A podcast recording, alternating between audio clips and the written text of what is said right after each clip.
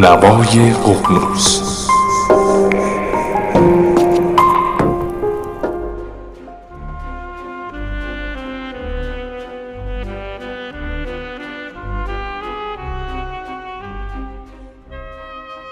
سلام من آریان شبگرد هستم و شما به دومین اپیزود از بخش فلسفه نوای ققنوس گوش می‌کنید.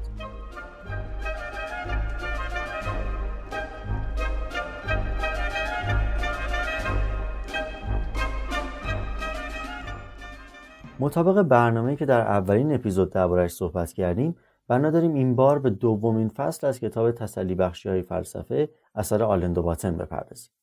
در برنامه قبلی مختصرا آلندو باتن رو معرفی کردیم و اشاره هم داشتیم به اینکه چه تفاوتی میان آثار فلسفی دوباتن با دیگر فعالان حوزه فلسفه وجود داره.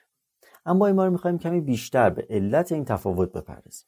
خیلی از متخصصین فلسفه با آثار دوباتن علاقه نشون نمیدن. و ادعا می‌کنن کاری که دوباتن در کتابهای خودش انجام داده در واقع عوامانه کردن فلسفه است و اعتبار علمی نداره. اما علت این نوع برخورد چی می‌تونه باشه؟ من می‌خوام از نقطه نظر مشخصی به این مسئله بپردازم و مشخصا تاکیدم رو هم بر همین کتاب تسلی بخشی ها خرج خواهم کرد. با نگاهی به این اثر و دفاعیات و توضیحاتی که دوباتن ارائه داده در واقع باید ادعا کرد دوباتن از فلسفه و کار فلسفی اقلا برای انسان امروز توقع مشخصی داره. در واقع تعریف دوباتن از فلسفه انگار چیزیه که بتونه به بهتر زندگی کردن ما کمک کنه. یعنی عقایدی از فلسفه امروز برای ما کاربرد دارن که بتونن دردی از دردهای ما رو تسلی بدن. و دقیقا این کتاب رو هم با همین روی کرد و هدف نوشته و میشه گفت اقلا در بخشی از کتاب هم بسیار موفق بوده. در واقع آلندوباتن تعریف دیگران از فلسفه رو مورد نقد قرار نمیده. بلکه در واقع خیلی شخصی داره نگاه خودش رو به نحو موازی به جریانهای دیگه اضافه می‌کنه. درباره عوامانه کردن فلسفه هم نظر کاملا متضادی داره و خیلی مشخص تصریح کرده که در همین کتاب ما نه با برید نظرات فلاسفه بلکه با تحلیل و بینش خود آلن دوباتن مواجه هستیم. دوباتن سعی کرده بینش های خودش رو با ارجاع به نظرات فلاسفه محکمتر کنه و ترکیبی از هر دو رو به مخاطب خودش ارائه بده.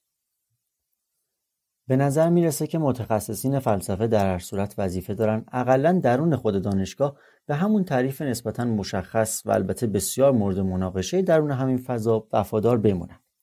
اما دوباتن در بیرون از این فضا با خلاقیت تلاش کرده که با تعریفی که خودش از فلسفه و کار کردش داره پروژه خودش رو جلو ببره. جالبتر این که در این راستا صرفا به نوشتن کتاب هم اکتفا نکرد آلن دوباتن مدیر و بنیانگذار تعداد زیادی مدرسه در سرتاسر سر دنیاست به نام مدرسه زندگی و در اونجا هم همین تعریف و دغدغه رو سالهاست که داره پیگیری می‌کنه در برنامه بعدی مفصل درباره ایده و تاریخچه مدرسه زندگی و آثاری که از دلش بیرون اومدن صحبت خواهیم کرد.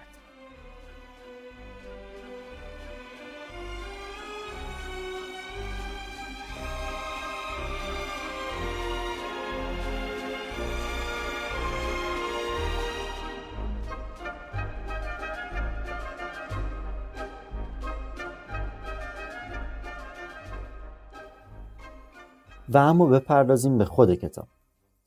فصل دوم که قرار امروز دربارش صحبت کنیم به تسلی بخشی در حوزه می‌پردازه که متاسفانه امروز خیلی از ما هم باش درگیر هستیم.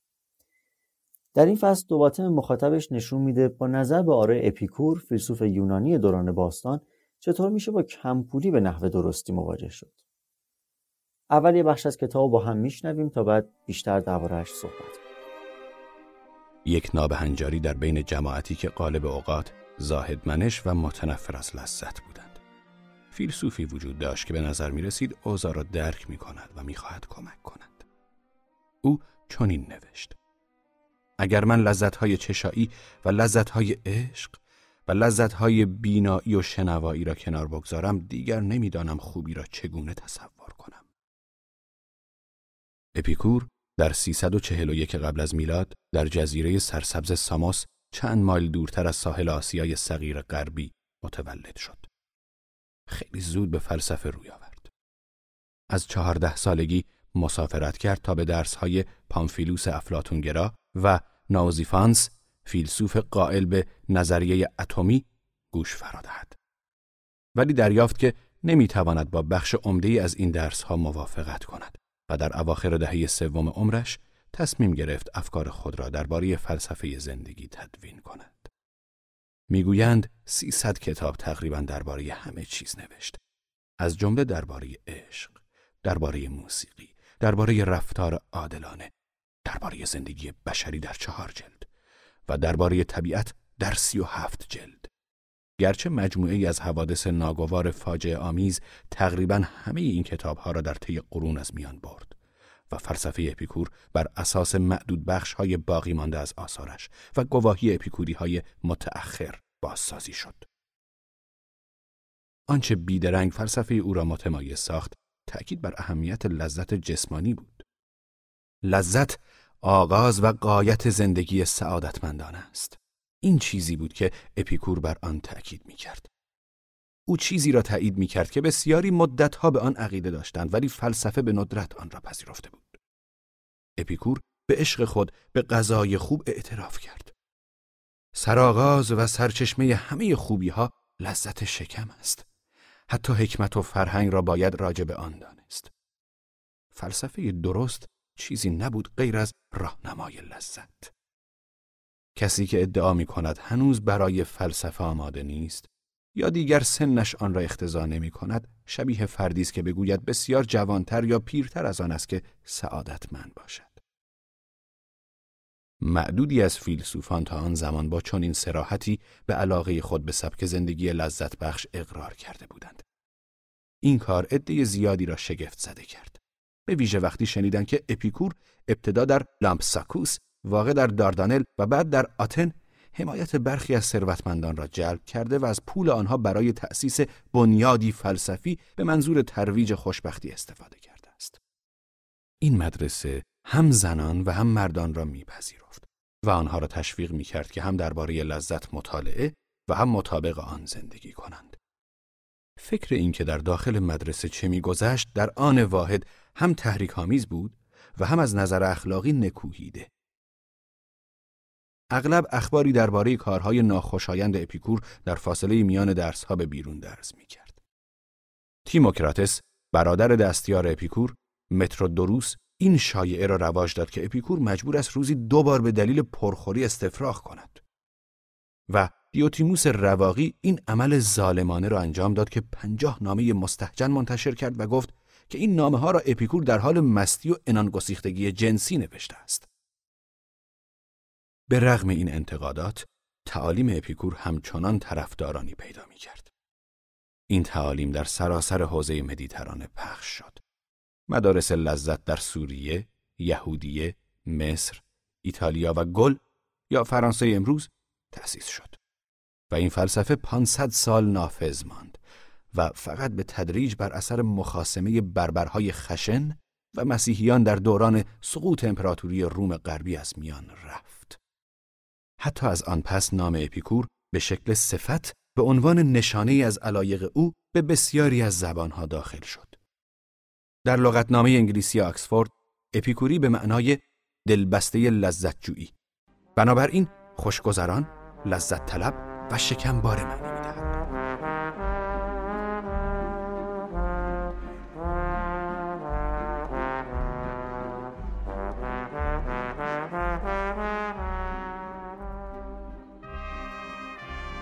همونطور که شنیدیم اپیکور فیلسوف لذتگرای اصر یونان باستان یک توضیح مختصر شاید اینجا مفید باشه تا جایگاه اپیکور رو بهتر بشناسیم. تاریخ فلسفه در دوره یونان باستان معمولا به چهار دوره کلی تقسیم میشه. معیار این تقسیم بندی هم دوران حیات فکری فلاسفه بزرگ. دوره اول متعلق به فیلسوفان طبیعتگرای قبل از سقراط مثل تالس، هراکلیتوس و پارمیندس این فلاسفه دستگاه فکری چندان نظاممندی نداشتند اما ایده ها و سوالات اونها در واقع آغاز فکر فلسفی در غرب رو رقم زد. بعد از این فیلسوفان پیش سقراطی دوران دوم به خود سقراط و بزرگترین شاگردش افلاتون اختصاص داره. درباره سقراط در اپیزود قبلی مفصل بحث کردیم. سقراط در طول حیات فکری خودش هیچ متنی ننوشت. و به همین دلیل هم ما هرچه از نظرات سقراط می‌دونیم در قالب آثار افلاتونه که غالبا درباره محاوره سقراط با فرد یا افراد دیگه‌ای بر سر مسائل مختلف. پس برای ما دشواره که تعیین کنیم کجا افلاتون داره یک محاوره واقعی رو برامون نقل می‌کنه و کجا داره آرا و عقاید خودش رو به صورت ادبی در قالب گفتگو از زبان قهرمان داستان یعنی سقراط ارائه میده. بنابراین نظرات این دو فیلسوف علیرغم بعضی تفاوت‌هاشون در یک دستبندی قرار می‌گیره. دوران سوم هم به زمان فعالیت فکری ارسطو شاگرد افلاتون اختصاص داره. ارسطو فیلسوف بسیار مهم و تاثیرگذاریه که با اکثر تعالیم استادش هم مخالف بود و از این جهت آرایش در اکثر تفاسیر کاملا مجزا دستبندی و مطالعه میشه. و اما چهارمین دوره. بعد از ارسطو چندین مکتب در یونان به وجود اومدن که آرا و عقاید متفاوتی داشتن. اما روح زاهدمنشی و زندگی ضد لذتی که آلندوباتن هم اول از هر چیزی بهش اشاره کرد بر فکر این دوران سایه انداخته بود. از این جهت توجه اپیکور به لذت و تاکید بر اون یک اتفاق محسوب می‌شد و همونطور که شنیدیم سوء های جدی رو هم علیهش رقم زد. امروزه وقتی از اپیکور یاد می‌کنیم تمام اونچه به ذهنمون میاد لذت. که البته درست هم هست. اما لذتی که ما در ذهن داریم با چیزی که منظور اپیکور بوده خیلی تفاوت داره. لذت بردن از زندگی نسبت مستقیمی داره با تعریفی که از خوشبختی داره. ما معمولا زمانی که از زندگی لذت می‌بریم احساس خوشبختی هم می‌کنیم. مثل وقتی که وسیله مورد علاقمون رو می‌خریم یا سفری که مدت آرزوش رو داشتیم و تجربه می‌کنیم. همینطور زمانی که بعد مدت زمان طولانی پس انداز خونه برای خودمون می‌خریم. در این حالات معمولا ما احساس خوشبختی داریم و از زندگیمون لذت می‌بریم. مطابق نظر اپیکور لذت بردن از این دست اتفاقات خوبیه اما برای خوشبختی واقعی کافی نیست. با خوانشی که آلن دوباتن از اپیکور ارائه کرده می‌تونیم چیزهایی که برای خوشبختی واقعی بهشون نیاز داریم رو در سه امر خلاصه کنیم دوستی، آزادی و تفکر. به عقیده اپیکور همه ما نیاز عمیقی به افرادی داریم که درک درستی از شخصیت ما داشته باشند و اون رو بپذیرند. با ضعفهای ما کنار بیان و باعث بشن بتونیم با تکیه بر حمایت اونها از زمان و انرژیمون استفاده درستتری بکنیم و خود واقعیمون رو با اونها به اشتراک بذاریم. اپیکور معتقده که فقط تعداد کمی از افراد به عنوان دوست می‌تونن با دادن عشق و احترام به ما همچین لذتی و برامون رقم بزنن. و یکی از اصلی ترین دقدقه های ما برای تأمین خوشبختیمون باید پیدا کردن و ساختن چنین دوستی هایی باشه. همچنین معتقده که داشتن احساس آزادی و زیر سلطه دیگران نبودن به شدت برای درک خوشبختی لازم. ما نمی‌تونیم هر روز به یک رئیس زورگو جواب پس بدیم و بعد با یادآوری مبلغ بالای حقوقی که آخر ماه می‌گیریم خودمون رو قانع کنیم که زندگی لذت بخشی داریم. اقلا از دید اپیکور همچین ادعایی ممکن نیست. و داشتن آزادی و تأمین مقدمات داشتن چنین وضعیتی یک امر ضروری و اولی است. و اما مهمترین امر. اپیکور هم مجددا مثل سقرات اساسی ترین نیاز درست زیستن رو تفکر می‌دونه. اما وجه دیگه ای از این قضیه را مد نظر قرار میده. زندگی ما سرشار از انواع استراب هایی که مانعی بر سر راه لذت بردن از زندگی و داشتن حس خوشبختی هست. اپیکور معتقد بهترین راه درمان استراب تفکر در باب چیزیه که مضطرب اون می‌کنه. در واقع معتقد ما باید نگرانیمون در باب پول و مخصوصا این روزها بیماری و مرگ رو تحلیل کنیم. تحلیل سنجیده و حساب شده که بتونه به آروم کردن فکر کمک کنه. ما با فکر کردن می‌تونیم حتی به این درک برسیم که اساسا چه چیزی ارزش استراب رو داره. گاهی برای مسائلی ذهن خودمون آشفته می‌کنیم که بعدها متوجه میشیم واقعا اهمیتی هم نداشتن. پس چقدر می‌تونه درست باشه که عادت کنیم برای تأمین امنیت کیفیت زندگیمون اول شناسایی کنیم که از چه چیزی باید مضطرب شد و بعد راه حل منطقی و عقلانی چی می‌تونه باشه. بنابراین فهرست چیزهایی که برای یک زیست سالب و درک خوشبختی و لذت واقعی لازم داریم از دید اپیکور در این سه مورد خلاصه میشه. دوستان خوب داشتن حس آزادی و عادت به تفکر در باب مسائل زندگیمون. البته برگردیم به عادات روزمره خود قطعا پول اقلا به نحو مستقیم مانعی برای احساس خوشبختی نیست و چه بسا داشتنش هم بتونه فراغتی برای ما حاصل کنه که بتونیم باهاش به این لیست هم بهتر بپردازیم. اما اپیکور معتقده هر چقدر هم زندگی خوب و مرفهی داشته باشیم نمی‌تونیم بدون داشتن این سه مورد لذت و خوشبختی واقعی رو تجربه کنیم. و این البته به این معنی هم نیست که پول چیز بدیه. باید یادمون باشه خود اپیکور هم موافق زندگی زاهدانه نبود. اما چیزی که در واقع میشه از این فصل یاد گرفت اینه که در مواقع کمپولی که البته بسیار هم درد بدیه نباید و نمی‌تونه به تنهایی به ما حس عدم رضایت نسبت به زندگی بده. و معیار ما برای تشخیص کیفیت زندگی لذت بردن باید چیز دیگه ای باشه جنبندی این مبحث رو به قلم خود آلندوباتن بشنویم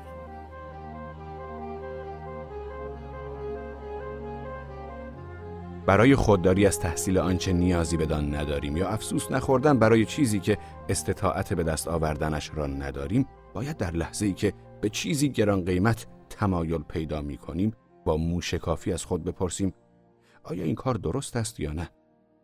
ما باید مجموعه ای از آزمایش های فکری را برای تعیین درجه احتمالی خوشبختی خود انجام دهیم. در این آزمایش ها خود را در زمانی تصور می کنیم که نیازها و امیالمان برآورده شدهاند. این روش تحقیق را باید درباره تمام نیازها به کار بست. اگر آنچه مشتاقانه می خواهم متحقق شود چه اتفاقی برایم خواهد افتاد؟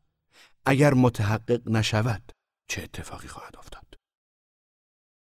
این روش گرچه هیچ نمونه از آن وجود ندارد باید حداقل پنج مرحله داشته باشد که اگر آن را به زبان کتابچه راهنمای همراه یا کتاب آشپزی شر دهیم بیانصافی نکرده ایم.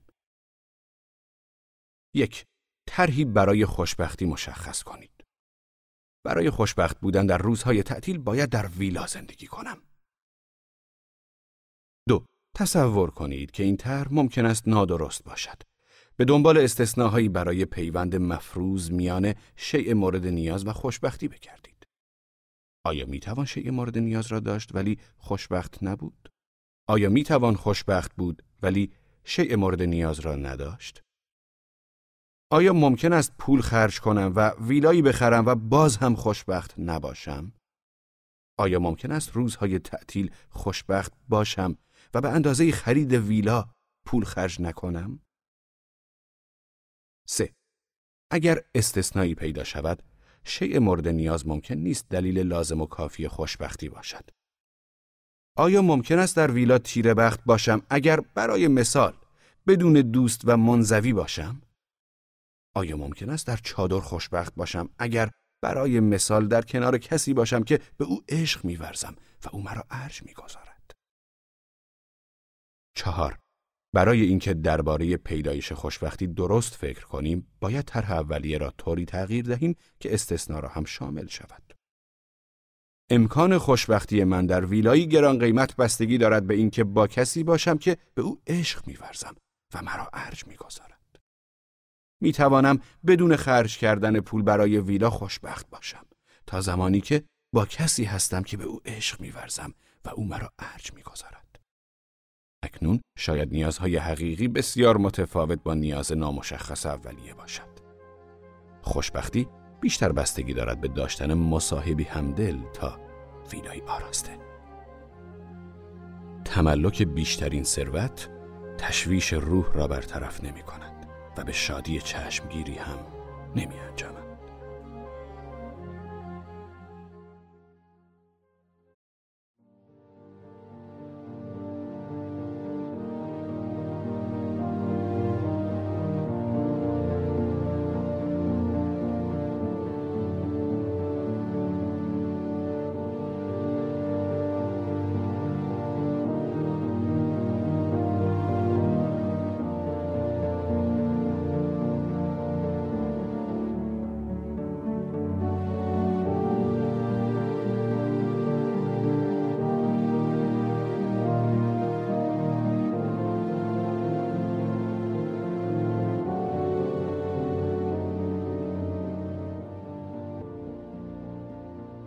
اگر چیزهای گران قیمت نمی توانند چندان ما را شاد کنند پس چرا به این شدت مجذوب آنها هستیم به دلیل نادرست شبیه خطای فردی مبتلا به میگرن که یک طرف جمجمش را سوراخ می کند زیرا اشیای گران قیمت ممکن است راه های معقولی برای برآوردن نیازهایی به نظر برسند که ما آنها را درک نمی کنیم.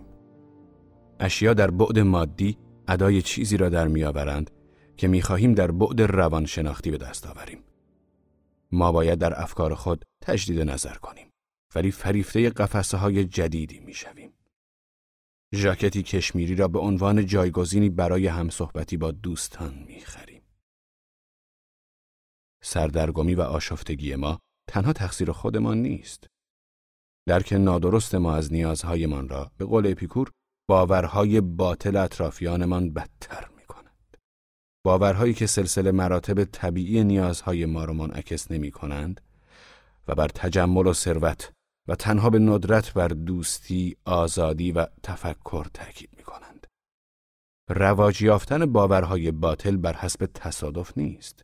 این به سود شرکت های تجاری است که سلسله مراتب نیازهای ما را تحریف کنند تا دیدگاهی مادی نسبت به خوبی را ترویج کنند و خوبی غیرقابل فروش را کم اهمیت جلوه دهند. و ما از طریق همنشینی موزیانه چیزهای زائد با دیگر نیازهای فراموش شده خود فریفته و گمراه می شویم. ممکن است سرانجام جیپی بخریم ولی به نظر اپیکور به دنبال آزادی بوده ایم. ممکن است نوشیدنی اشتها آوری بخریم ولی به نظر اپیکور به دنبال دوستی بوده ایم. ممکن است لوازم گران قیمت آبتنی بخریم ولی به نظر اپیکور تفکر است که برای ما آرامش به ارمغان می آورد. البته مدعای اپیکور می‌تونه تا حدی محل مناقشه هم باشه. خود اپیکور با جمعی از دوستانش در آزادی کامل توی خونه بیرون از شهر زیست متعملانه و با کیفیتی رو با هم داشتن. خودشون هم توی باغچه حیات خونه میکاشتن و میخوردن. ولی بعید این نسخه امروز خیلی به درد ما بخوره. پس آیا باید دیدمون رو نسبت به اپیکور انتقادی تر کنیم؟ یا باید به آلندو باتن اعتراض کنیم که مدعیات این فصل بیشتر با زیست اروپایی و فراغت از خیلی دقدقهای اساسی می‌تونه کاربردی باشه. بله شاید بشه در بعضی مدعیات این فصل مناقشه کرد. اما ما هممون به این نکته هم اشراف داریم که در جهانی زندگی می‌کنیم که به غلط پول برای تقریبا همه چیز ارزش گذاری می‌کنیم و ما هم مجبوریم برای رفع نیازهامون در این مسیر با دیگران همراه باشیم. عقاید اپیکور شاید بتونه تلنگری باشه برای اینکه تلاش دائم ما برای کسب پول در واقع برای رفع نیازهامونه. نه اینکه موفقیت هامون در این حوزه رو با خوشبختی و لذت از زندگی یکی بگیریم. ممنون که ما رو شنیدید و امیدواریم در ادامه این مسیر با ما همراه باشید. در اپیزود بعدی به تسلی بخشی در مواجهه با کم پولی از منظر سنکا خواهیم پرداخت.